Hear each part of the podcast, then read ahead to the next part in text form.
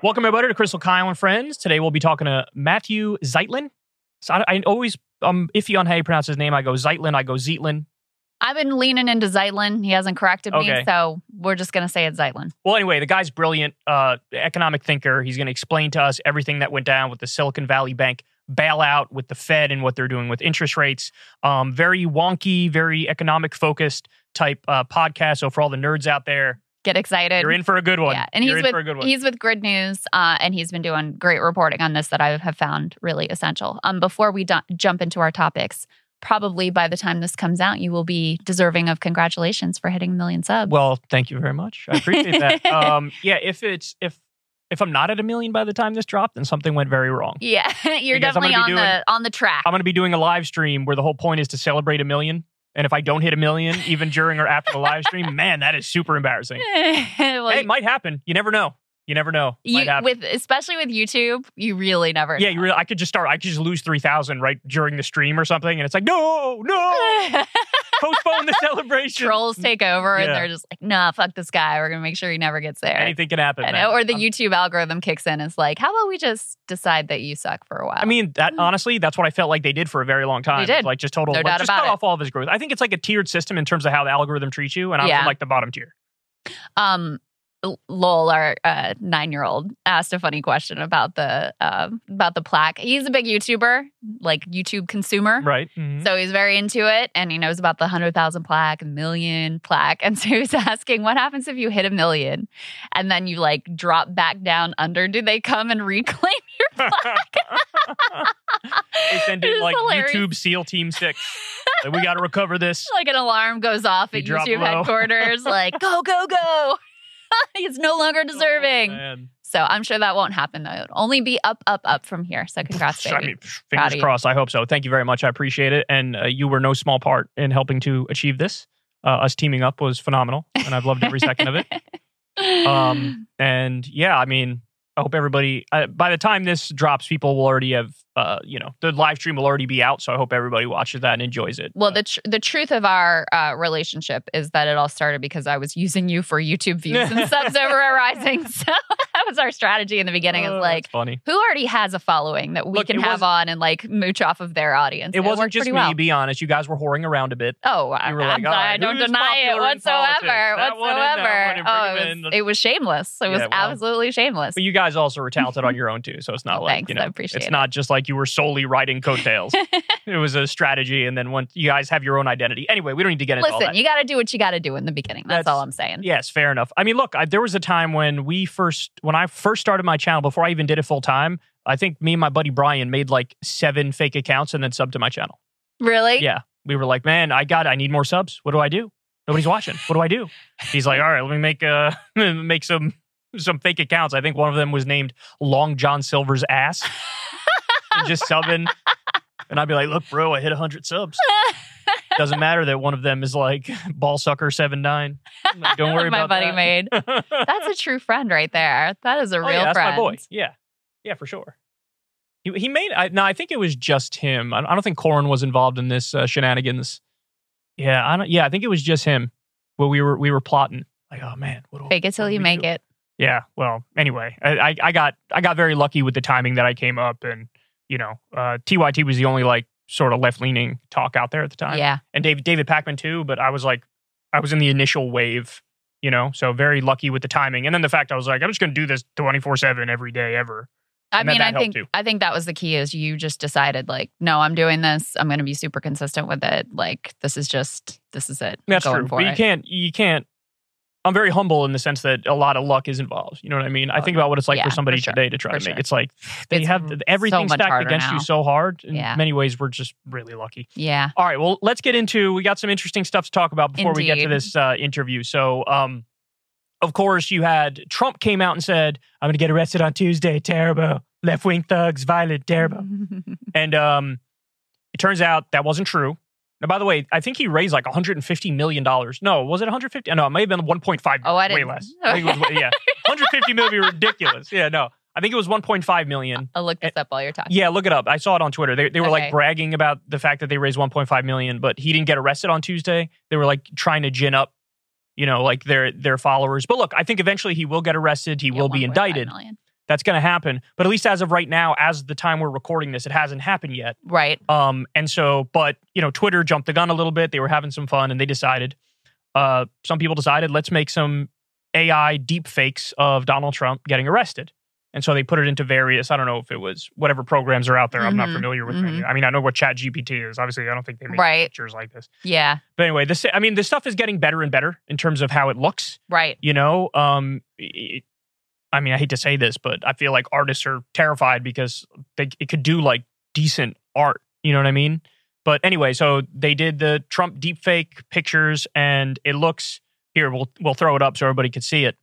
Um, I mean, it's good, right? Like I'd say it's good, Yeah. but uh, from the second I, I looked at them, even barring the silly ones of Trump running away from them, whatever, I still thought there's something off about it. They still haven't, the uncanny valley thing, there's still an uncanny valley there, in my opinion.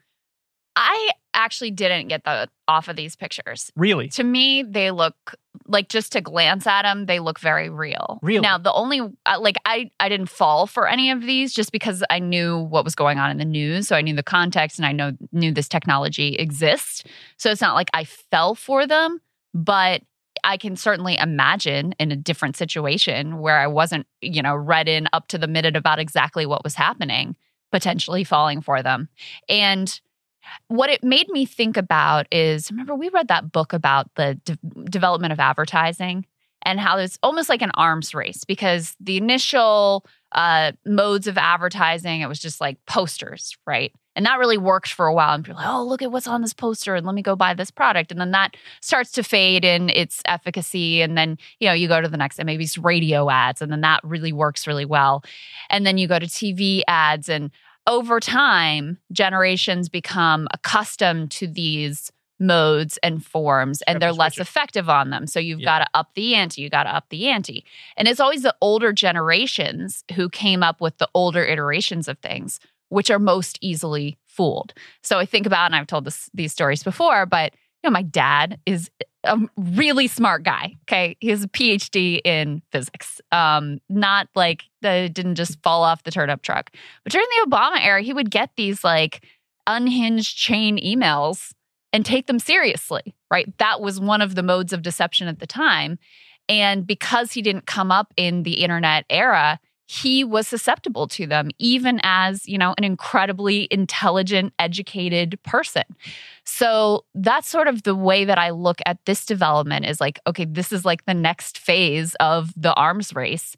And I think even people who are our age and older certainly are going to be susceptible to being fooled by this until we build up some kind of defenses to really question everything that's in front of our eyes and not just accept it at face value. You're sort of making the most important point, which, by the way, has borne out with these fake Trump arrest images.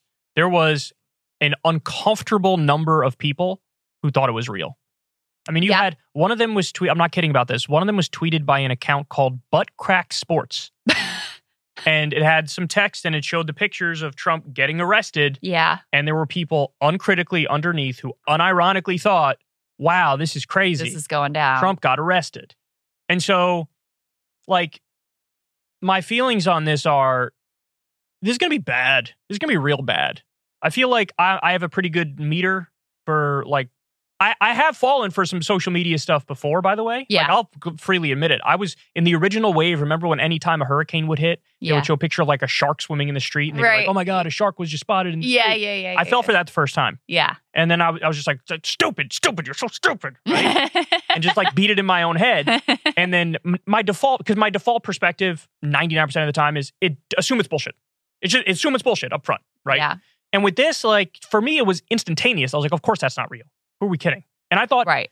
I honestly, I don't even think it looks real because the pictures look a little too glossy to me. There's something about them that it's just like this, this ain't right, and it hit Mm-hmm. me like that. But the fact that other people were falling for it tells me we're about to enter a wild, wild west era with zero regulation of this stuff. And people, th- this is going to be used in every nefarious way you can imagine. People are going to say stuff and then argue, I didn't say that. That was a deep stake, a, a deep fake. And fake. it's going to happen vice versa as well, where they're going to make somebody say something and they didn't say it, but a lot of people are going to believe it. And the lie's going to spread all the way across the world before the truth can get its pants on, or however the saying goes. Like, seriously, this is going to be bad because the boomer generation, the silent generation, even some in Generation X are just like, you know, it was it was one of these things. Yeah. Just immediate. And that's terrifying because now they, they, I mean, you've seen the ones where they do it with the voice. Yeah. They have Biden and Obama and Trump playing a video game together and talking. And again, to my ear, it's still a little off. There's something about it that sounds a little robotic or something. It's not perfect. But if you're 72 years old and you're a Facebook uncle and you already believe QAnon or some shit, and there's a thing of Biden come Biden comes up where he admits to committing some pedophile crime or something, you're gonna be like, oh my God, they got Did him. you hear? You Yeah. heard- he said it. Yeah, well, and I even think that the impact is much broader than just like, you know, really elderly people who are very social media naive because you even see it like, you know, you make some like sarcastic joke that you see th- on Twitter that you see as very clearly satire, very clearly sarcastic. And the number of people who'll be in the replies taking you seriously, you're like, wow, you you are not engaging with this medium in the way that it's meant to be engaged with because there's just like you didn't come up with it, you haven't developed the fluency with it, it's never going to be a native language to you. So I think it's it goes a lot further than silent gen, boomer, even Gen X. You know, I'm like an old millennial. I think my people will be taken in as well um, because it it is getting to that level. So especially in the initial transition phase, before people have built up any sort of like immune system to it, there's going to be all kinds of stuff going on. And I just, you know, already, guys, just make sure anything you see, especially if it's something that really like fits too closely your personal preconceived the thing. notions. People go right for their preconceived fe- notions. Yeah. feeds into whatever your worldview is. Like, make sure you check it. And by Make the way, sure. I'm talking a big game here. I wasn't fooled by that at all, bro. I could tell it was fake from right away, bro. well, it turns out it's not that I bet I guarantee you within two years, there's going to be deep fake pictures that I'm hook, line, and sinker. I could have sworn it, it looks 100% real. It's coming.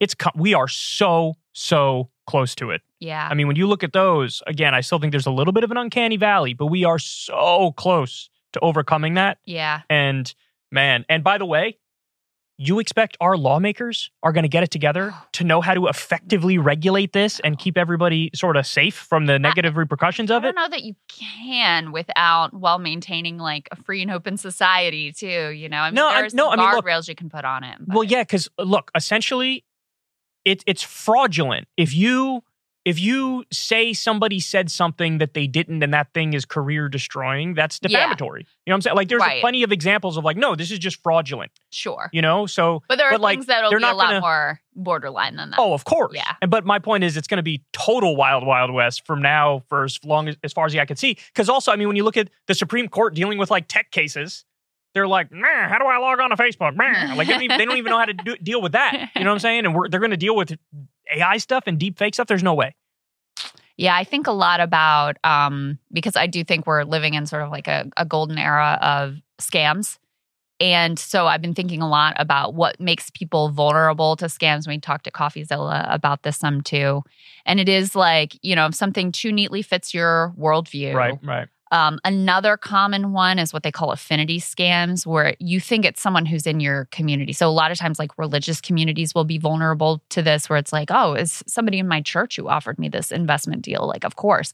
And there's an equivalent of that online, of course. If it's someone who's in your circle or in your ideological bubble or whatever, you may be more likely to be, oh, you know, this person who I trust and shares the same views with me uh, said that this was true or is offering me this opportunity. Or it's something that meets some sort of like fear, desire, longing that you have. You see this with like the crypto guys who, you know, are looking for some way to get financially ahead or feel like they have autonomy in their lives. And so they become very susceptible to crypto scams. So I would just say try to make yourself not an easy mark. Try to identify what your own vulnerabilities are and be skeptical. That's Yeah. Assume everything's bullshit is, is the default perspective. anyway, all right. So now let's talk a little bit about Governor Ron DeSanctimonious. Ro- Rob, Meatball Rob. Rob DeSanctimonious. Trump called him Rob, for those of you who don't know. And he did it In in a press press release, which makes it way more funny. Oh my god. Just leave it in there. It's fine. I, I can't help enjoying all of it. Oh, and I know it's all going to end in horror when Oh he's back God. in the White House, but right now it's really funny. He did, uh, he launched an attack on DeSantis that was like, first of all, he teased it, which is hilarious. He's like, Yeah. oh, look out. I'm going to have some numbers for like, you. I'm going to release some numbers later. Not too good. They're not too good. I like the way he framed it. Too. I'm going to release some numbers. right, I yeah. think it's So, how like, he dude, phrased just it. Google Like search some shit. Yeah. what are you talking about? some But- staffer compiled But low it. key, he hit him with like arguments that sounded like it was coming from, uh, I was going to say DeSanctimonious, DeSantis's left. It was like, you rank like 45th in education. You have a horrible education system over there. Were you bragging about your education system for? Your crime numbers are terrible. I've never seen anything like it. Honestly, you're just a mediocre governor, but you have phenomenal PR. Average I'm governor. That's like- what he said. Like, oh yeah, yeah, average. Average. Yeah, I'm reading it. I'm like, he's spitting right now. Yeah. He's spitting. Yeah. It was the, the COVID death thing in particular sounded like a, a Democratic right, yeah. attack. You know, it was like, like, oh, oh, we did so good on COVID. Why did all these people die? Fourth worst in the country. yeah. Yeah. Yeah. I was like, I didn't even know some of these things that he's hitting him with. That's no, hilarious. it was a way better attack than I honestly have seen. yeah, no, it's true. It's true, So, uh, but anyway, this this is all connected, by the way. Yeah. Because, and this is my perspective. I'm curious what you think. Because he's in Trump's sights right now, like Yes. he's in the scope. Yeah. He feels like fuck, like I got, I got to do something. Like, yeah, he doesn't because want he to go to sees war. the poll numbers. sees the poll numbers going, going down. down. He knows if he unleashes on Trump in a similar way, he'll lose, right? Yeah. So he's trying to balance this thing of like, I'm going to do the high road, but also still take some pot shots here because he's killing me now. But he's like, I know. I'll go back to my one trick that I do all the time, That's a great point. which is no matter what, culture war stuff. Let's do it. Let's lean into it. I'm the culture war guy. I trigger the left. I trigger the libs, right? yeah. And so what does he do? You can tell everybody. Um, so he is expanding now the don't say gay, so called don't say gay law to all grades.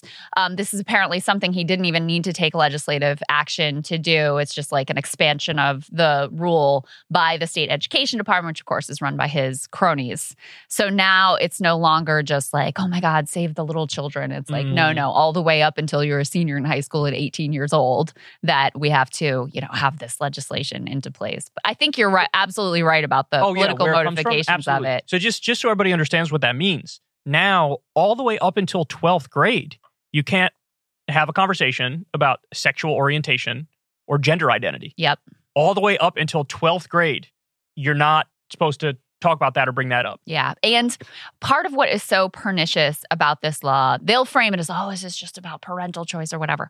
It's written in this very intentionally vague way where it could even could be construed, and I think right understandably could be construed as saying, oh, you can't even have a picture of a same-sex spouse on your desk. Like that's how far-reaching this could potentially be. So it was written in a way to effectively scare teachers out of even mentioning anything remotely related to And it worked. It worked. sexual orientation or gender identity. And that's right, it has worked. And see, It the thing worked. is, look, before, like you said, there were many issues with the law. I think you did a great job of explaining what the problem was with the original law. yeah, that it's so vague and it's the whole point is to like scare the teachers into overreaching to make sure they don't run afoul of the law. Mhm. So you don't even have if you're a gay teacher you can't have a picture of you and your spouse on the desk, etc.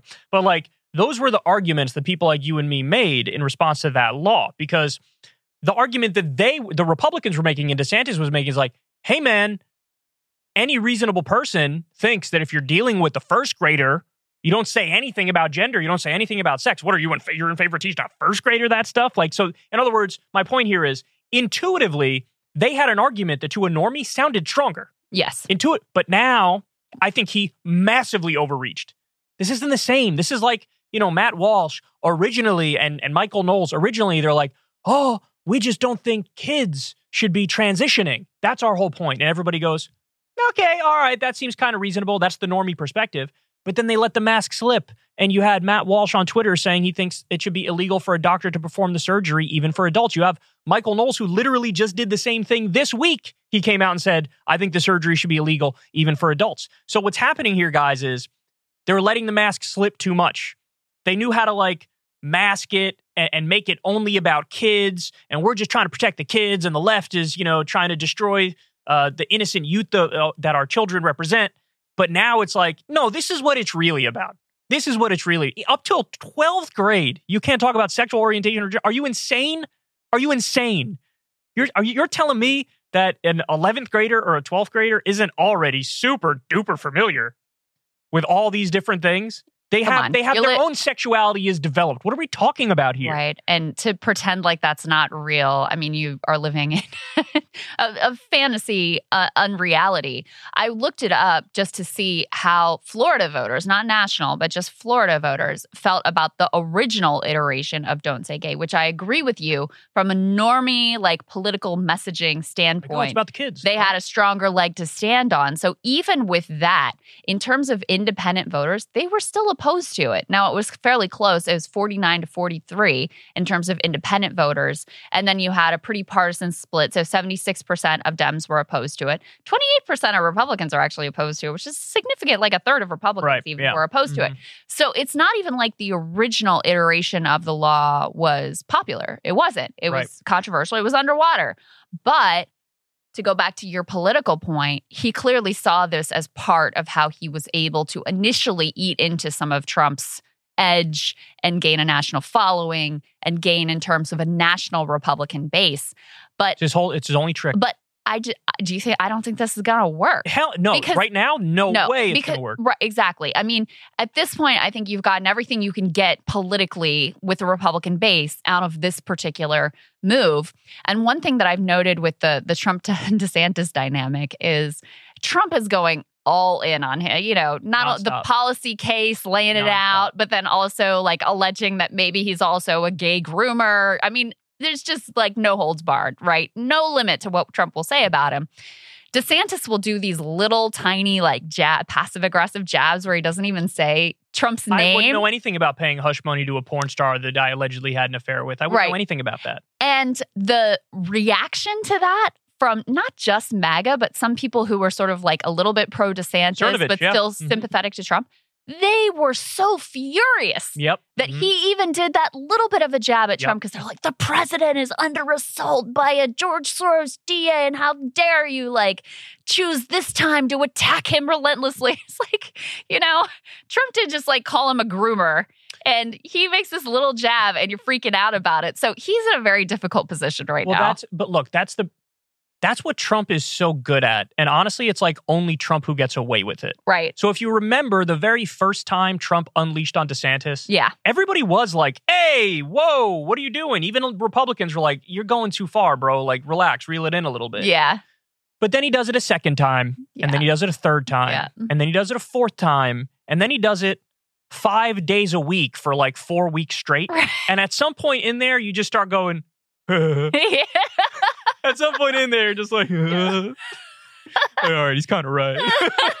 I'm like, and then people, it might not like- be right, but it's funny. and then people eventually are like, that's just Trump being Trump. right. But what he does is on a daily basis, the barrage of attack, he just chips away and chips away. And each day it's like he drops 1.2 percentage points. And the next thing you know, he dropped like 25 points Yeah. from the last time a poll came out. And the other thing is, look, and this is the part a lot of people won't admit, I'll admit it. It's the substance of his attacks that work. He keeps it. Ron DeSanctimonious wants to raise the age for Medicare and Social Security, wants to raise it to 70 years old. I would never. I want to protect it. That's a powerful issue to him. yeah. Even the thing like, hey, you're you're a groomer. He was a teacher and did hang out with the underage girls at a party. there is like, a photo. like, uh, bro, bro, it's not a good look. bro. Now look, it. The thing about Trump though also is he doesn't like hypocrisy is not a thing to him. He doesn't Yeah. care. So the fact that over 20 women have accused him of sexual assault and sexual harassment or that and there's things up to photos rape, Of him with Jeffrey Epstein. Jeffrey Epstein yeah, partying, it doesn't matter. but like he doesn't care, and he knows the others will never stoop. well, DeSantis can't get away with He it can't get away with because it. you can right. see when he even The is like, I don't know anything about the hush money. The People, asymmetry. how dare? How could you Oh. attack our president? And then the new one. Did you Yeah. see the new one when he was interviewing with Piers Morgan? He was asked, so he's like, look, my leadership style is a lot different. I, I surround myself with people who have the same agenda as I do. I don't.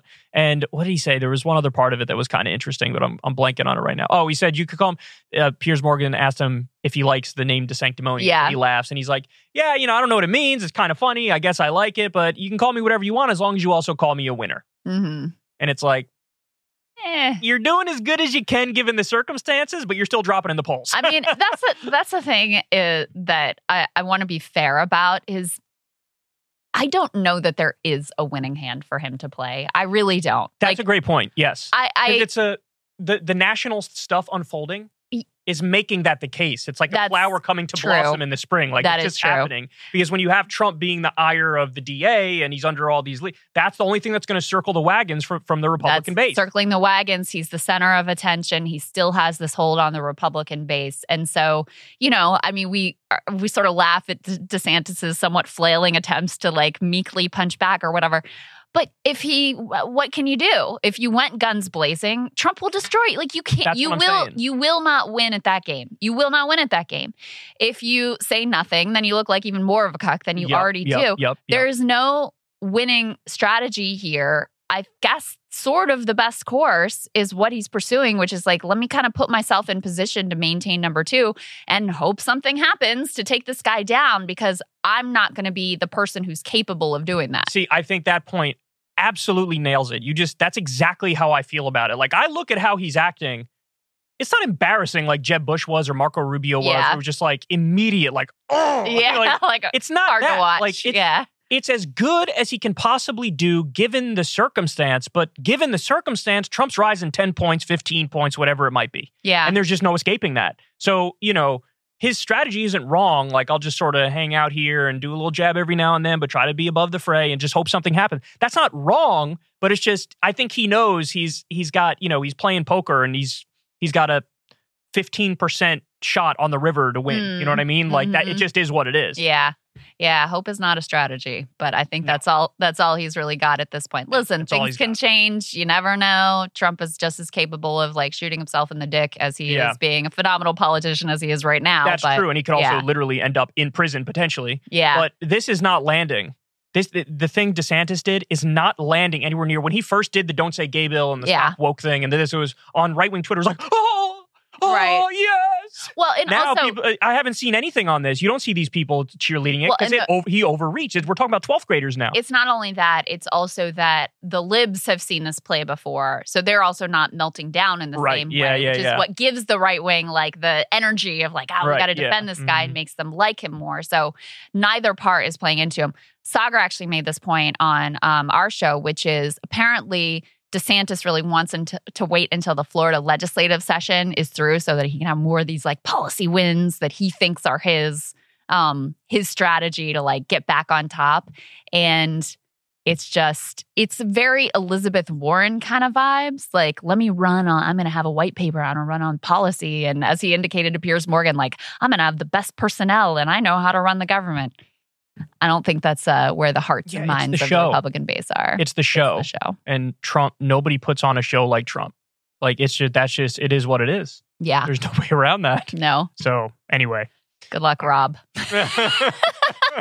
Meatball Ron, many call him Meatball Ron. I would never, I would never call him that, but many call him that. another day we'll debate the DeSanctimonious nickname because i think we have different takes on that You think it's good? i actually do think it's You think it's better than Meatball Ron? I don't know that it's better than Meatball Ron. I mean, Meatball Ron is it's a classic. Pudding Ron. It's an instant classic. Pudding Ron is actually my favorite. I sent Krystal a tweet the other day because you know the story came out of DeSantis eating pudding with three fingers on an airplane or something. Yeah. Which, by the way, got bigger than I expected it to. I didn't even cover it, but it got bigger than I expected it to. I mean, it's just a hor- it's like Amy, uh, what's her face, Klobuchar with the comb and the salad. right? It's yeah. such a horrifying image Yeah. that you just like, oh, you know. But somebody did like a fake Trump thing in the debate where he was he would talk about this theoretically and be like, "Ron, I saw you backstage. You were eating the pudding. I saw you. You were eating the pudding." like a boy, you had three fingers. You're using three fingers. It was disgusting. and the person just nailed the cadence and the Yeah. rhythm so perfectly. I laughed so hard when I first read that. yeah. Shout out to whoever did that tweet. We Yes. Yeah. Anyway, all right, let's get to from Pudding Ron to some very serious substantive discussions here. Matthew Zeitlin, he is a fantastic journalist with Grid News. Let's talk to him about the Fed, Silicon Valley bailouts, and so much more. Matthew, welcome. Great to have you. Thanks so much. I'm uh, glad to be here. Yeah, of course. Uh, let's start with the most recent news, which is the Fed had a pretty momentous decision to make this week whether they were going to continue on the path of hiking interest rates, given the fact that those interest rate hikes contributed to the meltdown of at least Silicon Valley Bank and it appears to have put some pressure on other banks as well. Um, they decided to hike rates by a quarter of a point. What do you make of the decision? Yeah, they were kind of stuck in a hard place because if you remember in kind of the week running up to the collapse of Silicon Valley Bank, they were pretty heavily indicating that they were pretty worried about inflation, that the inflation numbers had gotten worse in kind of the previous few weeks. And the market was really leaning towards a 50 basis point hike, which would have been an increase from what it was before. And they were kind of pushed into a hard place because not only are those interest rate policies uh, contributing to the financial kind of uh, issues that banks are having, uh, when you have a banking crisis, it kind of acts like an interest rate hike in that um, there's less financial activity, people are less likely to lend out money. It kind of hurts the economy. And uh, Jay Powell said this that uh, the banking situation was kind of like a quarter point hike already. Mm. So if you hmm. kind of add the banking situation is acting like a quarter basis, uh, quarter point hike, then kind of 25 basis points is, is sort of the Fed staying on track in its own way. Yeah. I mean, of course, they say that with like a lot of confidence. The truth is, nobody knows, right? I mean, they're guessing, right? When he said, oh, it's the banking crisis, yeah, it's about a quarter of a point. If we do our own quarter of a point, this will be roughly on track the same place, but they don't really know that. Yeah. I think one thing we've learned about the Fed in, in the last year or so, um, as they've been hiking rates, is that they like to call it data dependent. Another way of saying this is that they're kind of making it up as they go along. Mm-hmm. and I don't mean that in kind of a derogatory way, just that the, the state of the economy is very uncertain and changes kind of month to month. You know, we saw this kind of towards the end of last year, beginning of this year. There's a lot of data showing that inflation was slowing down pretty substantially. Mm-hmm. That kind of reversed. Um, it kind of started speeding up again. And this is kind of just what the Fed has to deal with. And the other thing that's hugely uncertain which they do not have a handle on, I think they would admit this, is that the effects of the interest rate hikes, they are not immediate, except on some part, maybe on the financial markets, they're immediate. But on the real economy, uh, the effects are highly uncertain and they happen in weird times. And, uh, you know, I, one could say that the collapse of these banks is a downstream effect of the fastest rate hiking cycle in decades. And was the Fed forecasting bank failures of this scale, the largest bank failure since 2008? Absolutely not. But it's something that they now have to deal with. So the state of the economy is highly uncertain and the effects of interest rate hikes are highly uncertain. So they're in a really tricky situation. I was a little surprised that uh, they hiked interest rates at all, uh, given mm-hmm. what's been unfolding in the economy. And so, I mean, my takeaway, and you could tell me whether or not this is correct, this is just like a normie point of view, is that they still want to increase unemployment nominally to get inflation under control but they will mm-hmm. also mm-hmm. clearly do like targeted quantitative easing slash bailouts for banks. So it seems like they're trying to have both worlds uh, addressed here. One where mm-hmm. it's like you know uh, more rugged individualism for regular people. We're gonna we're gonna sacrifice you at the altar of a better overall economy. It, this is in their mind, but for the banks, it's like you know the message is quite the opposite. The the message is like there is no moral hazard. We don't take that seriously. We're going to backstop you no matter what. Do you agree with that? Yeah. So if you look at the Fed's projections of the economy, which incorporates their own expectations for interest rates, which are obviously very affected by their own policy, they forecast about a, a one point increase in unemployment over the next year or so. And that could be a million more people unemployed. And this is like, this is what they anticipate will happen. They don't forecast any bank failures, obviously. So yeah, I mean, um, there is an issue where it's like if unemployment were to start rising, the Fed would probably, they, I don't know if Jay Powell would be out there saying this is good, but I don't think it would really change the path of their interest rate policy very much. Yeah. Whereas when bank failures happen, they they jump into uh, they jump into motion. Now, I think the way you can kind of try to finesse this from their perspective is that there's just different tools. Like the Fed has a tool. You know, the Fed has essentially three mandates: uh, maximum maximum employment, uh, low and stable inflation and financial stability. And I think the one idea is that interest rates are supposed to be the tool by which they affect employment and inflation. And then everything else is kind of financial stability. So, you know, lending the discount window, lending to banks, uh, setting up these special programs for lending to banks. That's kind of the other tool. So, what they're trying to do, and what the European Central Bank also did an interest rate hike recently, is trying to do, is kind of use different tools to affect different parts of to enact different parts of their mandate. But I think it's just totally true that like um the Fed, this is what is called a quote unquote dovish hike. And it's like the Fed made it pretty clear that they were kind of freaked out by this banking situation and that it made them think about their monetary policy in a different way. And I don't think they would feel that way if unemployment was up by a half point. You know, 500,000 people on net were thrown out of work. I don't think it would really affect interest rate policies. Yeah, I mean, that was made pretty clear in the exchange that Elizabeth Warren, or one of the exchanges that Elizabeth Warren had with yeah. Jay Powell, where he called, um, you know, that increase in unemployment of, you know, potentially millions of workers losing their jobs, quote unquote, unintended consequences, um, which is, you know, very sort of casual way of dismissing that you've, that people's lives are ruined and there's massive financial wreckage created there. And on the other hand, as you point out, you know, inflation, this was his defense. Like, look, nobody wants that, but inflation is bad for everyone. So we have to do what we can do to get it under control. My question is whether the tool that they have at their disposal is actually even working, given the fact that uh, you know there's a lot of studies that that show a lot of price inflation has been due to corporate price gouging. A lot of it continues to be issues with the supply chain. The numbers that I saw said only eight percent has to do with wage increases, which makes sense when you consider that most workers aren't actually getting a wage increase sufficient to keep up That's with right. inflation. Yep. So it sort of undercuts the idea that just hiking interest rates and just spiking unemployment is actually even going to deal with the problem that they claim to want to address and i think that also is you know demonstrated by the fact that it hasn't been successful yet I mean, uh, this is what I was talking about earlier. The effects of interest rate hikes are super uncertain, and um, if it were the Fed's goal to increase unemployment, they failed. Unemployment is, is still quite low, which I mean, from many perspectives, is a really, really good thing. But they're kind of totally okay with it going higher. Whether it will is remains to be seen. But yeah, I mean, um, the Fed has limited tools, and they kind of lean on the ones they have to try to affect the results they want. And yeah.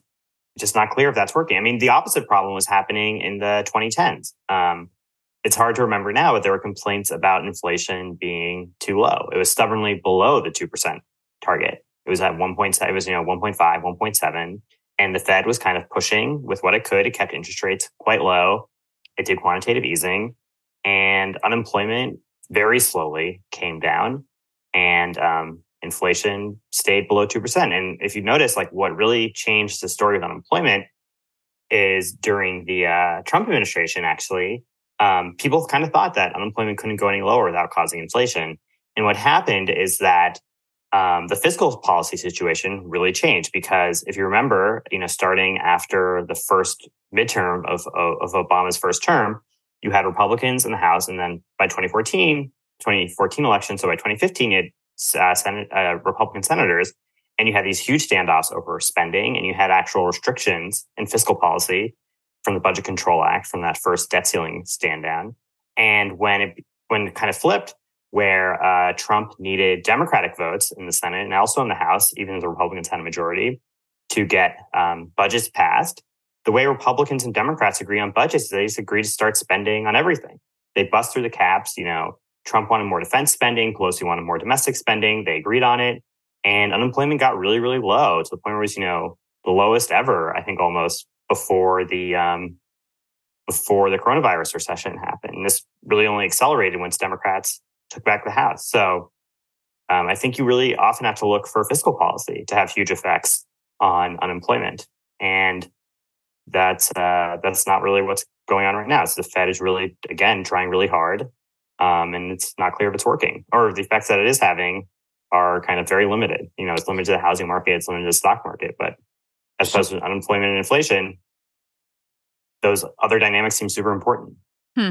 So, um, one of the things that really, really surprised me, and I covered this on my show, is the back and forth mm-hmm. between mm-hmm. Elizabeth Warren and Jerome Powell, and um, like just the extent to which Jerome Powell didn't have a response to the argument that um, corporate price gouging and the supply chain are, you know, responsible for a majority of the inflation, and so perhaps mm-hmm. just trying to raise unemployment. That's, not the way to go about this. Yeah. Can you steel man their case? Because he appeared totally incapable of defending their actions given those yeah. other facts, which, which they just ignore. They just ignore that corporate price gouging and the supply chain might be responsible for most of inflation. So is it possible to like steel man their argument or are they so so wrong that you can't even come up with anything? I think there's two things to say. One is that um, on matters of corporate concentration and price setting behavior in corporations, that's oftentimes related to the, the competition that they're facing or not facing. The Fed doesn't have tools really to address that. So even if it, let's imagine, even if it were the case that Jay Powell believed that corporate price gouging, concentration, supply chain issues were what was really causing inflation, which I don't think he does think that, but let's say he did. You can see from his perspective where he wouldn't want to come out and say that because the tools to address that stuff largely lie in Congress's hands. It's legislative, it's regulatory too, but it's not bank regulation, which the Fed does. It's competition regulation, which the FTC does. So he doesn't want to say that he is, you know, impotent to affect this thing. The second thing I would say is that I think an argument you could make is that when inflation is rising, it becomes easier for companies who do have market power to raise prices without the kind of blowback they would have gotten in the mid 2010s. I mean, the question you then have to ask is like, if if it's corporate powers, corporate price gouging, why were price increases so mild in the 2010s? Like, what changed? It could have been COVID.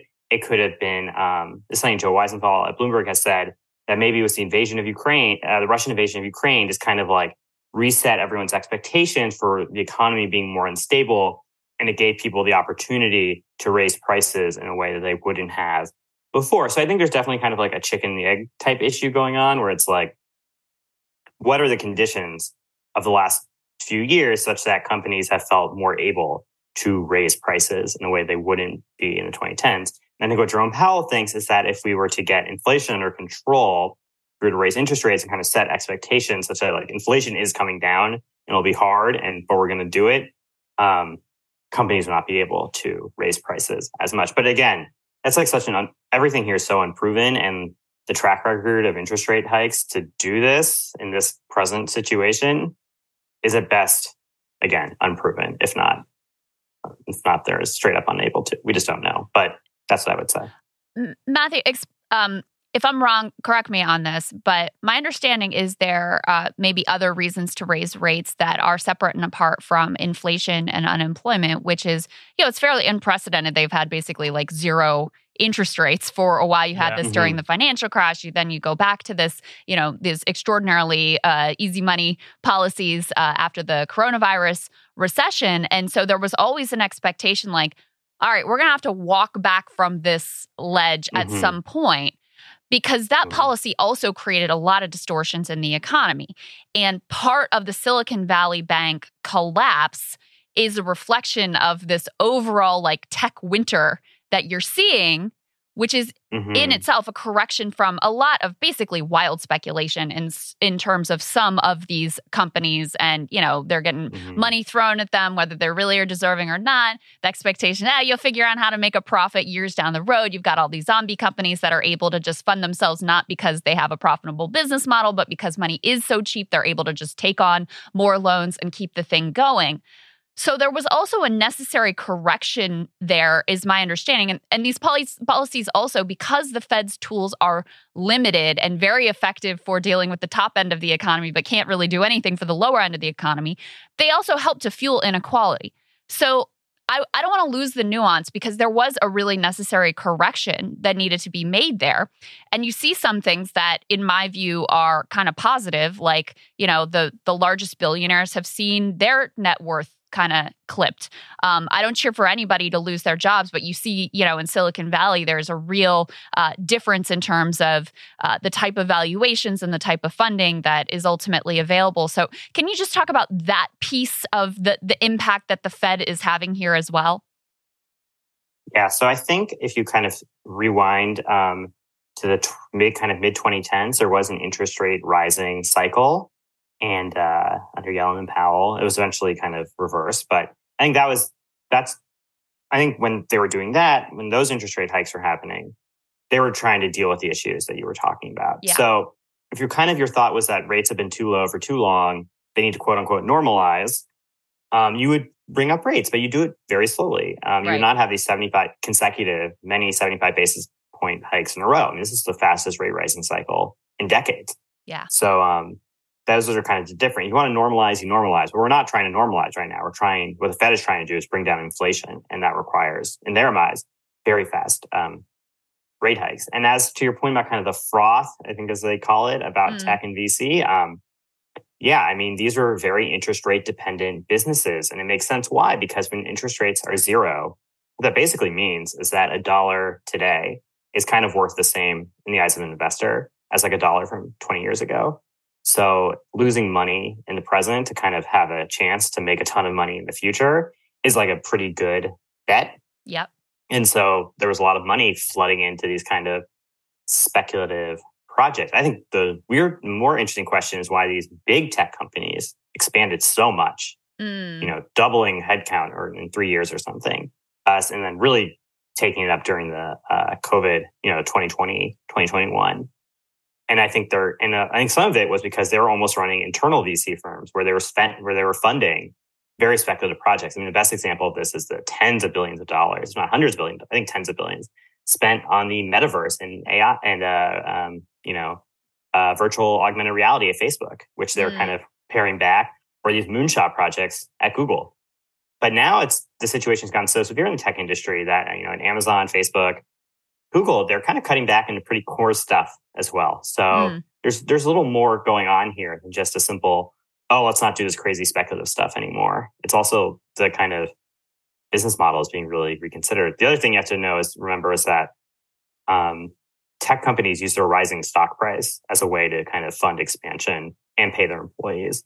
So in a world where stock price has kind of stagnated or gone down, the entire kind of business structure really changes and it kind of requires them to shrink. I mean, and to your point, Krystal, about inequality, is actually really interesting. So it was a big complaint during kind of low interest rate years Yeah. that they were it was increasing inequality. The idea being that uh, low interest rates are good for asset holders. You know, it makes stock prices go up and or real estate or whatever. Um, Yeah. And that stuff is obviously concentrated in the hands of the well, you know, the wealthier own more stocks and real estate and stuff disproportionately to their numbers. And so interest rates go down, asset prices go up, asset values go up, wealth inequality increases. Um, I was always kind of skeptical. I mean, this is just kind of true mathematically, but I was kind of skeptical of the implications of that precisely because my expectation is that if interest rates were to go up a lot, unemployment would go up a lot and like wealth inequality would go a world, you know, a world with like three and a half percent unemployment and high stock prices would have more quote unquote wealth inequality than a world with five and a half percent unemployment and stock prices that went fell by a third. But like, would that be better for the worse off people just because the math on wealth inequality changed? Not necessarily. I don't think it would be at all. Yeah. But we're actually in a very strange situation now, Krystal, where the stock prices have come down substantially, even though they've gone up a little this year. But overall, you know, the NASDAQ is down something like a quarter from its all time high. But unemployment, despite the Fed's best efforts, remains quite low. So I think we're almost, I mean, inflation is eating into the wages of, of people. But in terms of like unemployment being low and asset prices being down, we're in kind of like a golden Goldilocks era from a kind of certain kind of more populist perspective, which is I think is something no one really anticipated and could change. But just you know, it just goes to show that like uh, predicting the future of the economy is, is very very hard. And Yeah. I think that's a lesson I've taken from this is just to have more humility about the effects of economic policy. Okay, I think that's so fair. From my from my normie perspective though, and correct me if I'm wrong, the sense Yeah. I get is eventually the chickens are going to come home to roost and continuing to jack these interest rates, there's going to be a delayed impact like a latency period before Mhm. unemployment I think spikes up cuz and you could make some analogies to like 2008, the subprime mortgage crisis, the Great Recession. They were having a party for a very very long time. Like the the deregulation happened way before the impacts of that deregulation Yep. set in. So is that normie perspective viable? Like is that is that, you know, the most likely scenario to unfold? Uh, First of all, I think you should give yourself some credit. What you call the normie perspective is actually an idea from uh, Milton Friedman of all people that monetary policy works no. with quote long and variable lags. That monetary policy takes a long time to work, and you don't know exactly when it will happen. So you are in line with um, uh, the world's most famous uh, free market economist on that Then I know I'm wrong. then I know I'm wrong. Milton has never been right about anything. Thank you very much. Anyway, I'm sorry. Go ahead. Um, yeah, I mean, I guess like it seems hard to imagine that interest rate hikes of this pace wouldn't eventually cause unemployment to rise. It would be very strange. We'd have to like really re-examine a lot of what we think about the economy. But I think we should um, consider that uh, you know inflation has since since inflation peaked last summer, it has fallen by something like a third. Substan- that's substantially more than unemployment has gone up. It's barely gone up at all. So maybe there is something that's kind of working out here. Um, the last six weeks or so has made that seem less likely because inflation has kind of picked up again. And then obviously we had a banking crisis. So, um, but yeah, just in general, the idea that it takes a long time for monetary policy to work its way through the system is not um, is not a bad idea at all. Like it happens. And it's something people think about. And as your point about subprime, I mean, the subprime market started floundering, if not reversing, kind of 2004, 2005, 2006. But uh, obviously, the and then the recession started in late 2007, and Lehman Brothers collapsed in September 2008, which is when things really started to get quite bad. So these kind of feedbacks between the quote unquote real economies, that'd be like the subprime market collapsing in the mid 2000s, and then the financial sector, which would be the late 2000s, and the economy as a whole. Um, they're the the stuff matters, but the scale and time frame on which it matters is so hard to predict beforehand. So, uh, it, entertain another normie perspective I have here, but um, so let's just assume for a second interest rates keep going up, mm-hmm. unemployment eventually starts to go up, um, yeah. but inflation keeps rising a little bit. Then we're talking about stagflation. Is that mm-hmm. on the table? Because that was I remember doing some commentary um, in the wake of interest rates going up when I became convinced, like, hey, this isn't the right tool to impact this because mm-hmm. corporate price gouging, you like a windfall profits tax is much better. And my, you know, my commentary on my show was like, I'm actually scared of stagflation now. So is that on the table? Stagflation, I think, is generally considered from a macroeconomics perspective to be like the worst thing that can happen because. At least, like at least from kind of a mechanistic perspective, it's like, oh, if inflation's high, at least unemployment will be low. So like someone's benefiting most central most central bankers don't think that way, but like it's an option out there. Stagflation is the worst of both worlds. Um, is that possible? It's definitely possible, but one thing I would just point out is that growth, real economic growth, still seems it's definitely slowed down a lot from 2021 when it was super high because we were recovering from COVID. Um, but it's still it's still it's still pretty high. Um, I think a lot would have to change such that we would enter a outright recessionary period, and uh, I, you know, predictions about the future are hard, but uh, my read is that it wouldn't happen. But again, if we did have stagflation, oof, it would be really bad.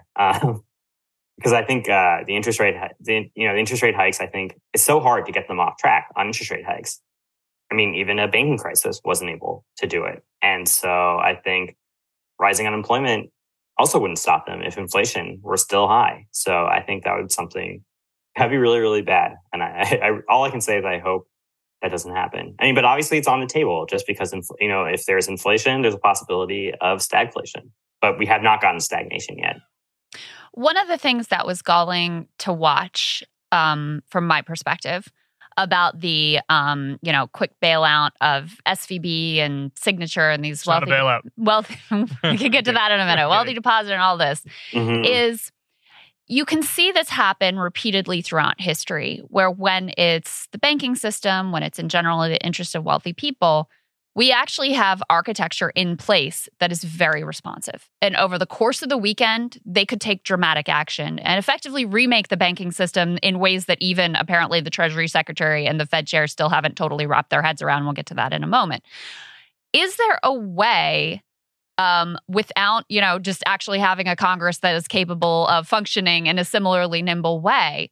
But is there a way to leverage those institutions for the benefit of ordinary people? For example, you know, one suggestion I've seen is the idea of Fed accounts. Uh, I think it was Ryan Cooper at uh, American Prospect wrote up this particular concept where it's like, okay, it doesn't just have to be banks that have accounts with the Fed any ordinary American citizen could, then you would benefit in your savings account when interest rates were hiked. You would solve the problem of underbanking. You could have uh, free, like, you know, transactions between these accounts when the government issues stimmy checks, they instantly go in. So there's a lot of potential benefits here. Do you think there are other ways that the Fed could be reformed so that it would have more tools that could potentially benefit regular people? Yeah, I think um, when you mentioned kind of the advantage of having bank accounts at the Fed, which is something that people have been thinking about for a while, it's an idea that's obviously picked up steam recently because everyone sees how closely connected the normal banking system is to the Federal Reserve. Is that um, in the oper- in the example you gave, you still mentioned stimulus checks, for example, coming straight to those bank accounts. And if you had a Fed account, you know there'd be less fees, it'd be easier to get to, et cetera, et cetera, et cetera. But it's still in that example, Congress doing the heavy lifting to do fiscal policy. And um, I think the Fed is very resistant to doing what it thinks is fiscal policy and always tries to design programs to at least provide a fig leaf that they are just doing lending programs and not um, and not taxpayer funded fiscal policy programs. Mm-hmm. And in March 2020, because of the severity of the COVID crisis and the alignment of Congress, Congress actually was able to spend money very, very quickly and get it mm-hmm. out to people mm-hmm. on the scale of hundreds of billions, if not trillions of dollars. So it is possible. Um, but yeah, I think what Fed accounts would do is kind of solve some issues in the banking system, but to kind of really remake social policy, there are things you could do through the Fed, but like the our institutions are so set up not to do that, and so against the kind of central banker ethos that um, Congress would really have to act and either start telling the Fed what to do exactly, or kind of take on that burden. Um, I don't want to bore your listeners, but a little history lesson might be helpful here. This entire idea that the Fed should lend to banks that are having liquidity issues, i.e., like they have lots of assets, but then there's just too many people asking for their money back. Um, mm-hmm. Kind of what happened to Silicon Valley Bank has been happening kind of across the mid-sized banking system. The idea is that what the Fed should do or central bank should do is take in their assets, you know, these these loans, these bonds that they own, and then lend them money. So it kind of turns a long-term asset into a short-term one, which lets them kind of survive and operate. This idea um, comes from 19th century uh, England. This guy Walter Bagehot, um, the editor of The Economist and a very important English political theorist. And at the time, uh, 19th century England, as anyone who's read a Charles Dickens novels knows, it had basically no social policy. There was no welfare. There was barely any welfare state. There was barely any support fiscal policy for regular people. I mean, mm. to the extent there was such thing as fiscal policy was funding the military. And so I think it shows that like at the very kind of core of how central banking works in modern economies and how central bankers themselves think about it, this massive support on the scale of hundreds of billions, if not trillions of dollars for banks in the form of loans can coexist with a very threadbare welfare state or even a non-existent one. So I think you, you really have to have this kind of conceptual breakthrough to get the Fed and Congress to kind of work together. And, and modern monetary theorists would kind of say that it already is like this, and there's kind of this veil over how the Fed works. But it would really require a conceptual breakthrough. And obviously, I think people like Ryan and the people he cites are doing a great job of kind of really exploring the roots and tensions of this setup. But yeah, it would be a big change. So, um, in the wake of the Silicon Valley Bank failure, you had the FDIC, of course, stepped up and said, you know, we're going to insure over two hundred fifty thousand dollars for the depositors, mm-hmm. and then you had the Fed jump in and say, we'll do a three hundred billion dollar backstop. And then, um, you know, Biden gave a speech, and in the speech, he repeatedly said, like, this isn't a bailout. And um, I was talking to my friend Corin the other day, who's not particularly political in any way, shape, or form, and he doesn't think about economics either. And you know, I, he was asking me like, "Wait, I heard it wasn't a bailout." Because he heard Biden said that. So, mm-hmm. um, and, and, I, uh, you know, explained to him why I think that's an absurd perspective, just because you're uh, providing a bailout with a slightly different mechanism to get there doesn't mean it's not a bailout. So, is it mm-hmm. your assessment that that you know that comment from Biden is is as much of a lie as I think it is? I think there's two ways of looking at this. If you look at a bailout as kind of extraordinary ad hoc support for individual actors in the financial system. What happened with the guarantee of all deposits at Silicon Valley and Signature Bank was certainly a bailout. They were stretching their man, they were going outside the regular procedures um, to provide support for a group of people who would not normally get that support unless they acted. So, in that sense, calling it a bailout, or I, I've been calling it quote unquote depositor bailout, is like totally understandable and correct. But I do think we should try to understand exactly what Joe Biden is saying and why he's saying it. Um, what happened in 2008 is that there was these lending programs for banks. There was also the FDIC um, guaranteed non-deposit bearing transaction accounts and uh, debt issued by banks. This would be like money that was used for payroll because the idea is that if there was bank runs and people couldn't make payroll, it would make the economy like way worse. Um, and there was kind of lots of specific help for individual banks like Citigroup and Bank of America. And this was an AIG, obviously. This is some of the most controversial stuff that the federal government did in the 2008 period. Um, so what they did in Dodd Frank is that they essentially made it very hard to do that type of bailout again. So um, the FDIC cannot, on its own, guarantee all bank deposits um, like they could have in 2008 without Congress acting. Um, the Federal Reserve cannot set up facilities like lending facilities for individual institutions. They have to do it for a bunch of them at the same time. And uh, yeah, so that so, from the way Congress understood what a bailout was, what the FDIC did um, two weeks, you know, over the weekend, two weekends ago, was not a bailout, and that's what Joe Biden is saying. I think what you're saying is obviously makes a ton of sense. You know, this is support coming from the public, even if it's not quote unquote taxpayer money. It's a thing of value that's being given to banks and their depositors. And that thing of value, like this guarantee, is coming from kind of government action. In the case of the FDIC, the extent that they have to use the FDIC fund, the deposit insurance fund, to make these depositors whole, that fund will then have to be replenished by a kind of special tax or assessment on banks, which is again something Biden is talking about when he says no taxpayer dollars will go for this depositor bailout.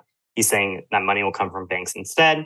Of course, one can then make the argument where do banks get the money? It's Exactly. higher fees, it's fewer loans, et cetera, et cetera, et cetera. Yeah. But I think what the Mhm. government was being very careful to do was kind of run on these rails set up by Dodd Frank, which set up kind of very specific limitations on what it could and couldn't do. And then I think what they're doing is being as aggressive as possible within this new framework that they set up.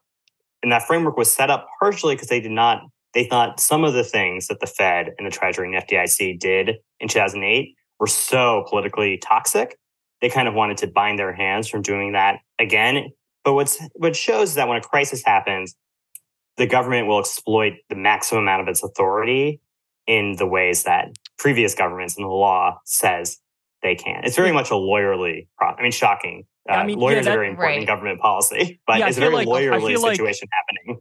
I feel like you just made my argument better than I could. You know what I mean? because it's like they're passing the buck, but it's still the same stuff going on. It's dishonest. And then you get the same result while trying to avoid the political backlash that came about with Congress being directly involved as they were. They didn't want the label bailout. Right. I mean, exactly. and Right. as you said, Dodd Frank also limited some of the things that they could do. But I mean, I guess you you mentioned this is a crisis. Was it a crisis? Because you know, I have a lot of questions, and this is part of what was so extraordinary about these actions is Silicon Valley Bank is a mid-tier bank. It's not a, you know, one of the giant ones. Um, Mhm. Signature Bank was much smaller.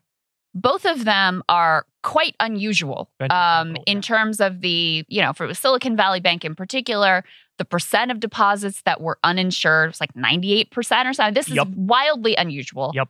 Totally Mhm. concentrated in this one very vulnerable industry. And then doing a terrible job with their interest rate risk management, where they're, you know, putting all their assets into uh, long term treasuries. So, you know, le- basically leaving their ass hanging out. That's an unusual set of circumstances. And apparently, at least according to the reporting, Biden was initially very reluctant to do any of these things. Um, but after, and there was a lot of reporting on this too, after they talked to Jamie Dimon and after there was a whole VC meltdown on Twitter, and after Ro Khanna, who represents Silicon Valley, like buttonholed, uh, I think it was Ricchetti at the gridiron dinner. That's when they're, I mean, you couldn't make it up, right? Yeah. that's when they're like, all right, I guess we're not only going to act, but in a way that, again, is quite revolutionary because we're Mhm. still figuring out what it means in terms of which deposits are backstop because it's now just a complete fiction that it's only $250,000 but nobody knows what it actually is or who it applies to and by the way small banks are really furious right Yep. now because they feel like they're going to pay the fees on this thing but Yellen has basically said now if things go south for you we don't really care Mhm. um, and then in terms of the lending facility that they used, the particular section of the Federal Reserve Act that they invoked is meant to be for effectively emergency situations. So if you have like a wiggle at a mid sized bank, and that justifies this whole of government overwhelming force response, that effectively means that, you know, almost any bank is now deemed sort of too big to fail and that the federal government will jump in and do like whatever it takes at a moment's notice to make sure that they never ever have any problems. Isn't part of a healthy like society and banking system that one mid-sized bank can fail and you have a process for dealing with that and it doesn't cause all of this instant emergency action? Mm. Uh, the short answer to that question is yes. And the longer answer to that question is that the Dodd Frank framework uh, is entirely based on this idea that it has set up a better system of bank resolution, such that even the largest bank could fail. But um, and the regional banks could fail too. I mean, what happened in 2018, this is something that, you know, has been a ton of reporting on and was people were aware of it at the time, is that these mid-sized banks, uh, you know, lobbied for a relief, quote unquote, regulatory relief from parts of Dodd Frank around liquidity and capital and stress tests.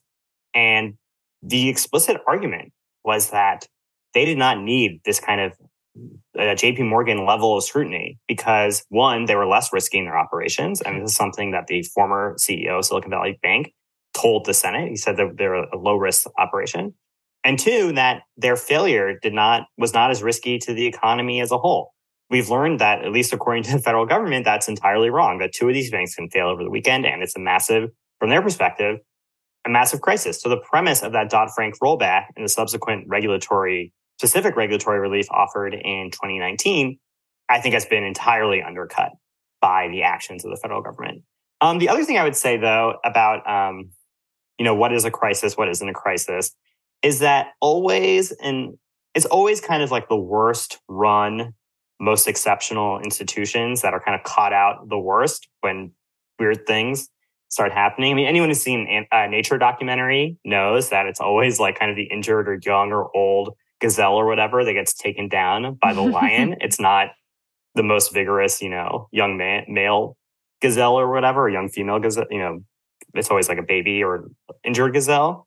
Sorry, this is going on for a little long time. But my point is, it's like that does not show that lions aren't threats to gazelles just because only the weakest gazelles get taken down. Yeah. So I think that's one way of looking at it. It's always going to be an institution that was poorly run that's going to be hit the first and the most by um, strange economic conditions. And the second thing I would say is that one of the weird things about federal government responses to banking crises is that they're always trying to balance, at least theoretically, um, you know, trying to keep the system as a whole safe against what's called moral hazard, where you kind of are always bailing people out and it makes them act more riskily in the future. Right. But if a banking response works like really, really well, which has this on its own terms, of course, to kind of calm the economy and make things more stable, it will then seem in retrospect that you had done too much. Mm.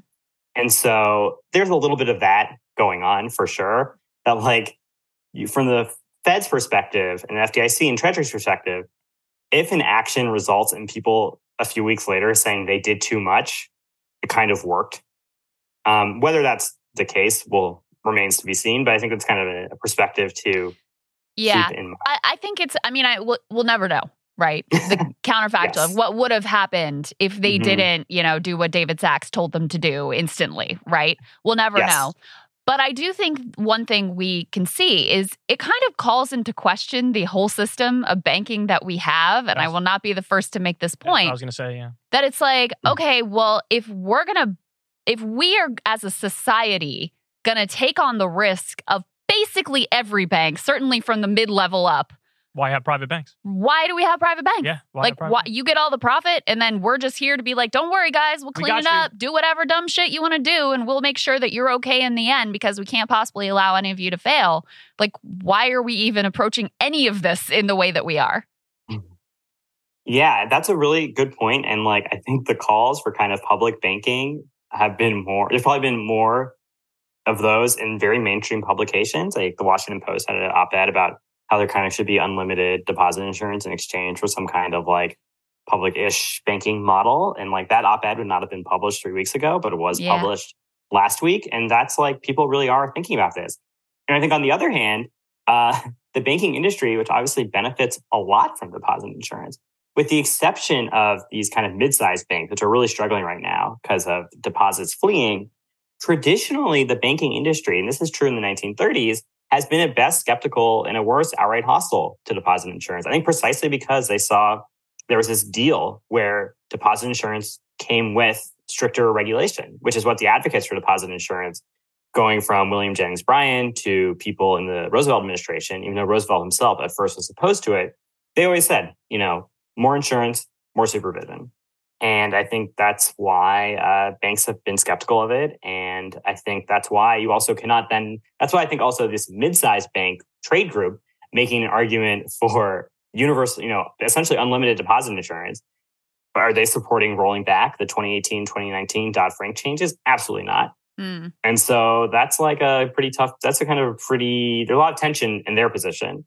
I think there's less tension in the position of the community banks who are like, we don't want to be put on the hook for this stuff that we didn't do. That makes sense. And there's not a lot of tension in the position where uh, these law professors who've been saying we need universal deposit insurance in exchange for a kind of much more limited private banking uh, industry. Yep. Uh, yeah. So I think those calls, that kind of way of re-understanding how banking works, it totally makes sense why people are thinking that way right now. They should be. Yeah, I mean, the way I used to think about this was, I guess, more along the lines of um, break up the banks, bring back Glass Steagall. But Mhm. watching this unfold, I mean, you had a situation where this bank, I, Chris and I were talking about this, this bank was like tailor made to not get a bailout. It's like the bank of Yep. venture capitalists in the tech world, and like you said, like ninety-seven or ninety-eight percent had Yeah, above. if anyone was going to be okay, anybody was going to it be gonna not this get a group of. It was going to be this bank and then they rushed in and did it immediately. So I guess my question for you is, um, can you make the case? wh- Which is better? Which is better, nationalizing the banks or or breaking them up, keeping them private, but returning to Glass Steagall in like a robust regulatory state? Yeah, so I think one thing to look at is there's this period called like the quote unquote quiet period. Uh, It's like kind of the first few decades after the formation of the FDIC, where banks were super limited in, for one, there was Glass Steagall, which is, they get rid of by 1990s, but general banks were limited in kind of the number of branches they could have, whether they could have locations in different states, et cetera, et cetera, et cetera. And there were like over, there were tons of banks. I mean, the United States has an insane number of banks right now. It's like around 5,000. There was maybe something like 15,000 or something back then. But the idea is that any given bank would not be a threat to financial stability. And there were some drawbacks to that model. I mean, there were massive bank failures, you know, thousands of banks failing during the savings loan crisis because they're all kind of exposed to the same kind of interest rate type issues. There was a big bank bailout in, I think, 1984, the Continental Bank. So, like, it's not like after we got rid of Glass Steagall and allowed like JP Morgan to form, we start we started having bank, you know, sys- systemic bank failures and consequently bailouts. But um, it is a different model, and it's one that I think people understandably really kind of are thinking more that they're more attracted to. And what's important about kind of the quiet period model, the kind of New Deal banking order, that we've actually done it before, and it was consistent with a fair amount of economic growth and a kind of an economic model that a lot of people are kind of looking back on more fondly, this kind of post-war economic model. Whereas a kind of more fully nationalized, explicitly nationalized banking system, it's just a huge unknown. Um, there's not really a model for it in kind of a mixed economy like the United States. Uh, in Canada, it's a little different. Like there's only six banks there, and they're they're private, but like they're very highly regulated. So there are different models out there, including the kind of post New Deal model. But the kind of nationalized model is like and something law professors talk about a lot, but it's Uh, not really clear exactly how that would work in practice. I'm surprised to hear that. I feel like um, there would have been some country out there that has something somewhat analogous to it. I mean, I know Norway or something. Yeah, some Scandinavian countries have a sovereign wealth fund. You have many countries that have Yeah. like all of their oil is nationalized. So it's like conceptually, it's actually not that difficult to imagine just a nationalized banking system. But I mean, I'll take your word for it. Um, I'd be interested to hear what Matt Yeah. Bruenig has to say. No, about I this. mean, I'm sure, I'm there, I'm sure there are there are some, but kind of on the scale of the United States. And recently, yeah. I would think. I mean, obviously, in kind of like non-capitalist countries, they have nationalized financial, centralized financial systems. But like even Sweden had a huge banking crisis um, in the early 1990s. So banking, as we understand it, at least now, and like there are professors who have proposals to kind of change this, is kind of inherently unstable. And the question is, who is kind of is is there a way to set up a banking system where the government or the public is not kind of the ultimate backstop for it and all I can say is we haven't figured out one yet. Yeah, yeah. I mean, clearly. just cut out the middle. I mean, that's the thing that drives me crazy. Just like the way I think Yeah. about health insurance too. It's like Mm-hmm. It's like why there are these unnecessary mafia-like middlemen just price gouging everybody and getting in between them and their doctors. It's just a terrible system that we have here in the U.S. You look at single-payer systems. I think they function much better. And now when we look at banking, I feel the exact same way. When you talk about these Mhm. people, like you said, you're privatizing all the profits, you're socializing all the losses, and then you whine and you moan and you cry if you don't get every single thing you want immediately from the Fed or from Congress. Well, you you it's actually kind of worse than that because listen again, it may have devolved into total chaos, crisis, etc. But it was also kind of like a threat, especially since Mhm. the group of people who, you know, were depositors at Silicon Valley Bank sort of like self-engineered their own bank run. And so when they Mhm. were all running around on Twitter like, "Oh my god, it's going to be the end of the banking system and the mid-tier banks are all going to fail." Now, there was some logic to what they were saying because they're like, why would any depositor then stay at these banks? They'll all go to the big banks. But there was also sort of like an implicit threat in there too of like, listen, we just tank this one. We can tank this whole shit if you don't come through with the action that we want you to take. Yeah, I mean, I, I I hesitate to kind of get into moral judgments of people. I will just say this: I don't. the arguments I found most compelling for why the FDIC should kind of take this extraordinary action to guarantee, instantly guarantee all deposits, was hearing from businesses that were using Silicon Valley Bank essentially to manage their payroll, which may have been wise or unwise as a risk management strategy, but like right.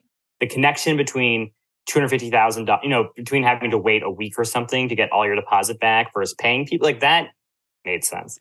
I agree. This idea that also I that- agree. Although it also was painted as like they're going to lose everything.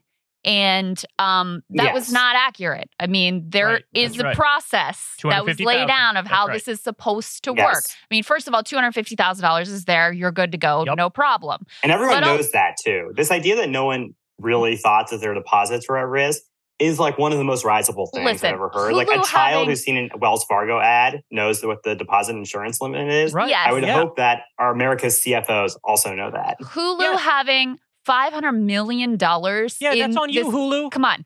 But Roku, even yeah. but even beyond that, there's a process for doing this, which is Yes. you Yes. sell the assets and then you make the depositors as whole Right. as possible. This, the numbers that I saw back at the envelope was that ultimately they were going to end up with like 90 to 95% of their stuff anyway. And it was the price of, you know, th- that may have taken some time to unfold. They were Mhm. likely to have access to probably half their deposits pretty quickly in a matter of days. And Yep. guess what? They're backed by really wealthy venture capitalists who, if they think they're Mhm. such promising business prospects, could have floated them a bridge loan. So it goes back to Kyle's point about the story that was painted was like, oh, this would be the most disastrous bank to fail. When in reality, these are some of the you know best connected most well positioned to survive a business bump of anyone in the entire country but there, there's another piece i want to get to with you matthew because the fed is not just about hiking rates and uh, you know doing the discount window and that stuff they also are regulators who Mm. were supposed to be taking a look at Silicon Valley Bank, and in fact, reporting after the fact has um, revealed that they had issued, I can't remember what these memos are called, but like memo of concern or whatever to Mhm. Silicon Valley Bank. They knew there were issues, but they didn't actually do anything. And then you add on top of that the fact that the CEO of Silicon Valley Bank sat on the Fed board in San Francisco. I mean, talk about the the regulatory failure there. Why was the Fed so asleep at the switch that they let it even get to this point? Yeah, this is a, I think I've probably been somewhat frustrating to your listeners in that I'm always trying to kind of argue on behalf of one side or kind of make one point and then argue against it. Here, I think we could be much less ambiguous. I can be much less ambiguous. This is a clear example of supervisory failure by the Federal Reserve at kind of every level. The first, you know, being this idea from 2018 that these mid-sized banks could run more risk and were less threat to the financial system from by their own lights that has been proven to be entirely false. Um, yeah, I mean, it's been a failure that it does seem like people on the ground were concerned about this. There was also pretty wide knowledge that interest rate hikes were threatening the asset values of banks. The FDIC was, they published data about this. It's not secret by any means. Mm. Um, and the FDIC chairman was giving speeches about how um, the interest rate risks that banks were running. Uh, and then the Fed kind of operates under this kind of somewhat archaic 1913 system where the, where the regional banks, which do a kind of a lot of on the ground supervision, are, I mean, they're part of the government. They issue delegated authority from the Fed board, but like they do have this kind of very close connection with the financial sector in their regions. And they do have these boards, which bankers are on. And it's, uh, at worst, it's, I mean, at best, it's a uh, appearance of a conflict of interest. Uh, at worst, there's something worse going on. Yeah. And the Fed totally messed up. I mean, they should have seen this. Um, they should have been they should have been on the lookout for it. They should have been telling their supervisors like this is the type of thing to see, and that it's the supervisors are coming back, the examiners are coming back and saying this is what we're seeing. There should have been a process by which they could exercise some authority over these banks, and it seems like they either didn't know that they should or didn't want to. And I, I really hope that there is a pretty thorough. I mean, the, the reporting in kind of Bloomberg and the Journal and New York Times about this has been fantastic, yeah. but I hope, and I think everyone hopes that there is a kind of really thoroughgoing and hopefully as independent as possible investigation into kind of the supervisory failures here. It's regulatory capture. Well, and Bernie actually, I saw just is introducing legislation to try to um, undo that conflict of interest. But I think mm. it's Matt Stoller who I'm stealing uh, this information from. But um, according to this person that I was reading, that I think was Matt Stoller, there was a real philosophical. a lot of Matts out there. Yeah, there were there was a lot of um, there was a philosophical shift during the neoliberal era in terms of how mm-hmm. regulation mm-hmm. should actually be accomplished. And yep. the idea during the Greenspan years of the Fed was basically like, look, our job is really to provide transparency, and then it mm-hmm. is the uh, shareholders and the market that will really do the regulation and we'll oversee this and you know they'll so in other words don't regulate pretty much sure, but yeah. but the idea was okay we're not going to be so active in saying oh you've got a problem and you've got to do this x y and z it was actually no we're just going to make sure we're in a position to provide transparency for the market and the market will do mm-hmm. the uh, you know most of the regulation and in previous eras you know, there actually weren't some of the hard and fast rules like capital requirements that we have in place now, mm-hmm. but there was much more of a, um, you know, handle on a case by case basis and more uh, intensive approach to uh, to super to supervision than we have now in the neoliberal era. Do you agree with that about the sort of philosophical approach? And is that something you can fix mm-hmm. with policy, or is that just something that is an ideological shift that needs to happen? Uh, the policy and the ideology definitely kind of work together. I mean, the idea behind the development of kind of capital requirements and risk weighted assets, where the amount of capital you need to have for a loan versus a treasury bond is different. The idea there was that it kind of, by setting out these kind of more clear rules, it then gave examiners what and supervisors what they did is kind of make sure that they were following these kind of clear rules and then that they were transparent about how much capital they had, et cetera, et cetera. And if you look at Silicon Valley Bank, or Credit Suisse um, in Switzerland, they were passing all their regulatory issues with kind of the capital ratios and mm-hmm. the stuff mm-hmm. that they're supposed to have on their balance sheet. Mm-hmm. And so, from a supervisory or regulatory perspective, you can kind of say, uh, "Job well done." You know, they uh, they hit these numbers that they were supposed to, and uh, investors are able to see what stuff they had on their balance sheet and their capital ratios, et cetera, et cetera, et cetera. And but obviously, that's not a job well done. It's been a disaster that they've been able to kind of meet the regulatory requirements and still yet fail so quickly and take on all this risk. Um, and I think to kind of get back to what Kyle was saying about um, about Glass Steagall is that one reason this Greenspan approach developed, where kind of what the supervisors were supposed to do was insist on transparency and process, so that then bondholders, executives, and stockholders could then exercise really intensive supervision over the banks is that as these banks got bigger and more complex, the idea is that individual supervisors' um, ability to see into what a what they were doing and b what they should be doing was limited. And so what they should do is kind of open things up, make things transparent, and the market would act. Mm. Um, I mean, that says like this almost Mhm. sounds like a joke about what neoliberalism correct. is Correct. like, but it's it's literally what happened, Yeah. and uh, it's it's uh, it's definitely um, it's shown its, It's worked uh, out great. as an approach. It's worked out It- great it for reminds everybody. me of like when Trump or George W. Bush they put like some executive from ExxonMobil at the head of the EPA. And Yeah. Like, well, this person has expertise in this field. It's like, yeah, they have expertise in those regulations because they're used to avoiding them. right. right. know? Yeah. And so it's the same thing with Well, at the core of it is like I don't believe the government's up the up to the task. Rather than trying to make the government up to the task, we're going to roll the government back and just say, "Let's let the magic of the free market work it out." That's going to work out for everybody, and we think I think we've all seen how that has gone. Um, Matthew, thank you so much for your time and your expertise today. I've really learned a lot from you. I appreciate it. Oh, thanks so much for having me on. I uh, had a great time. Yeah, our pleasure. And anything you want to um, plug to people, uh, you know, we introduced you with Grid News, but uh, anywhere Yep. people should follow you. Yeah, you know, uh, grid.news, you can see all my stories. I've been writing a ton about this stuff, um, kind of really kind of detailed into the weeds stuff about the banking system that I'm sure you guys would enjoy. And then uh, also my Twitter account at Matt Zeitlin on Twitter. So uh, follow Awesome. me there too. Fantastic. very informative, dude. I Yeah. really enjoyed this. Thanks Thank for you your very time. much. Yeah. Thank you. All right, guys, that was uh, Matthew Zeitlin. Um, that was a, a really interesting conversation. It's nice to talk to somebody who's uh, a bit more of an expert than me or you, who can sort of dive into all the nuances of it. But the general takeaway that I have is like, yeah, we were kind of right about the whole thing. like, yeah, it's it's total bullshit. It is a bailout. Um, you know, the point I keep making, Krystal's uh, like nobody ever says ever, ever, ever, like, oh my god, five hundred thousand medical bankruptcies a year, immediately ba- bail them out.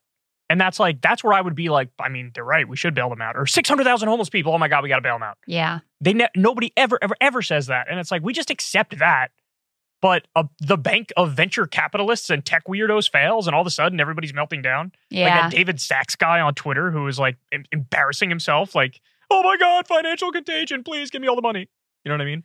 Yeah, I think that is the at the core of what was so galling about this situation and part of why I've been like honestly sort of obsessed with trying to understand it and what it means and, you know, what it should mean and what better regulation might look like and what should be done in Congress because at the core of our system is the fact that you have institutions which respond in a very aggressive and nimble way when the interests of the wealthy are at stake.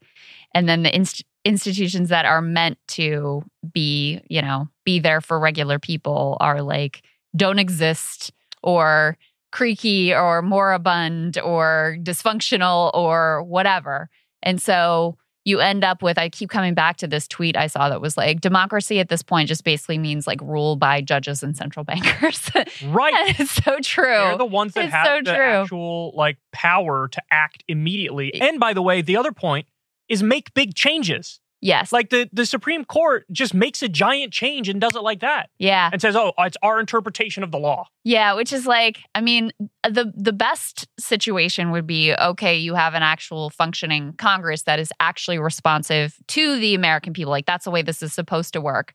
But because that seems like fanciful, you instead have um, people, myself included, going the direction of like, well, how about we take the undemocratic institutions and at least cut working people a little bit in on the deal? Maybe that's like the best workaround we can do. In the meantime, which is where you get ideas like Fed accounts, for example, as one small instance. But Matthew is right that, you know, even if we did that, and I think we should, it doesn't come anywhere close to like the discount window where banks can go and just like fill their balance sheet. And part of this bailout that is a little bit complex, but was maybe the most significant portion, is they can use as collateral the original value of assets that have lost a lot of value. So, whatever the original value of it was, they're able to use that as collateral. It's, I mean, if we tried to do that, that would be accounting fraud, right? Absolutely. and it's magical, you know, math to make these banks whole. And it's a huge amount of public support, even if it's not technically taxpayer support. Those are the sorts of facilities that are available to banks and to the wealthiest among us And meanwhile, like the rest of us are out, you know, well, write a letter to your congressman about how you need to be able to get a day of paid sick leave. Good luck, you know, good luck. On this question of breaking up the banks, re-regulating them Yeah. like we did, you know, during the relatively peaceful, stable banking era, Yeah. or nationalizing them, which way do you fall? Because my old opinion was more along the lines of let's just do what we know kind of worked for Same. a while. But my new opinion is more just nationalize them Same. because what I'm afraid of is uh, even if we get back to a place where you have like a New Deal type reformation, um, who's to say that we won't in 30 years, 40 years, 50 years enter another neoliberal era where we go down the exact same path and then we're faced with these same problems? Whereas if you nationalize it, I think about it like think of like Social Security, for example Yeah. like it was brilliantly constructed where like it's sort of on its own you know it's not part of the budget every year where you have to re-up it or whatever it's like kind of in a lockbox over here in the corner and Yeah. it just sort of functions and then if you may try to make a big change oh my god it rains holy hell on you because americans love it because they know it works and it's stable and it's been there that's how i want it to be a similar thing for banking where it's just like we're not talking about vultures and, and parasitic capitalists who are sucking up all the profit and then socializing all the losses i just want to totally change the way that we approach this thing. This situation has also radicalized me on this point for a slightly different reason, which is that the whole idea of Glass Steagall and breaking up the big banks is that if you have a range of smaller or mid tier banks, then any one of them goes under. The system is basically fine. We have a process in place, no problem, no bailouts. Well, that's been proven false Right. Yeah. because this wasn't one of the big banks that need Nope. to be broken up that failed and you still had a bailout and you still had this whole of government like basically revolutionizing of the banking sector overnight so that tells me okay the government is basically acting de facto like every bank is too big to fail and that the taxpayers will at bottom be on the hook for the risk taken by effectively any bank in the whole country and so if that's the case then yeah, just breaking up the banks isn't going to be enough because even the mid-sized banks, governments are going, you know, the government is going to treat this as a complete crisis and come in and backstop it. So that's why it really radicalized me is it's like, all right, well, if we're backstopping this whole thing anyway, that wasn't clear to me before. Now it's clear to me that at at the end of the day, the taxpayer is expected to backstop the whole system. So this just makes this makes no sense. No sense whatsoever. yeah. I mean, so the list of things I want to nationalize is getting longer and longer. I must admit.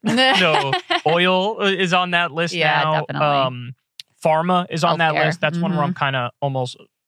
I don't hear many other people saying that, but I'm big on uh, nationalized pharma.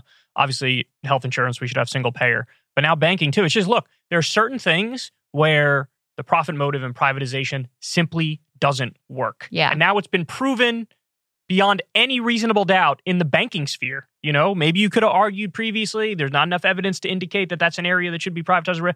This is not like selling shoes or selling couches or video games. You want to have the profit motive and privatization on that front by all means. I don't want the government involved in making the next version of PlayStation or Xbox. You know what I'm saying? But like banking, looking at what's unfolding now, I mean, like you said, it's already the case anyway that we're backstopping everything. So if that's the case, you got to get rid of the assholes, the executives who who are smoking cigars and have, buying their third yacht Right. and then whining if they don't get every single penny on the dollar. Yeah, and one of the talking points about the this bailout was well, the executives were fired, the shareholders were wiped out.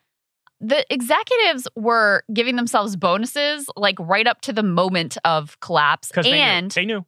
they were cashing out their stock. They were selling out their stock to the tune of millions of dollars ahead of this as They well. knew. They knew. So, and uh, they that maybe some of that will get clawed back. I think Elizabeth Warren and others are looking into whether that might be the case, but it's unlikely. And so, of course, it's online. even the idea that oh they they you know got wiped out, that's really really not true. But yeah, I think if you think about the core, you know, some of the core functions of society, some of the things that you should take the profit motive out of, your health, money, future of the planet in terms of the You oil companies. Housing now too. I mean, there's one place. What is it? Switzerland or Austria? There's some place that the majority of the houses are public, and it would blow an American's mind if you look at it because I don't know if it's Switzerland or Austria. I feel like th- those are the two that popped in my mind. But it's one or the other. Anyway, uh, if you looked at it, because it's like when we think of public housing, we think of like rundown, decrepit, Right. rat infested, or whatever. They have beautiful public housing over there. Beautiful public housing. It's just a matter of incentive and policy choice. Hey, do you want to make the public housing beautiful? And if Right. most people are living in public housing, it seems like they want to do that. Seems like they invested the right amount of money, and boom, it's way better off. And they don't have to worry about the same sort of things that we got going on here in terms of the cost of housing becoming unaffordable and all and these issues private around it. equity buying it, treating it as an investment rather than no. This isn't shouldn't be like a speculative gamble. This is where people live. Correct. That's what the purpose of housing should be. Correct. That's right. All right, guys. So there you have it. I think that was a wonderful interview. We hope you enjoyed it too. Um, everybody, do us a big favor and sign up on Substack. If you pay five bucks a month, you get the video of every interview and you get it a day early. Remember, Krystal and I don't take any corporate money, any advertiser money for the show. It's all funded through small dollar donations. So if you guys like what we do, please donate five bucks a month and then you'll get the video a day early. And everybody else, don't worry, you could sign up for free uh, and listen to the full audio version of the podcast um, over on any of the podcast platforms you prefer. It drops a day later. And that's all we got for you. We love you guys. We'll talk to you soon.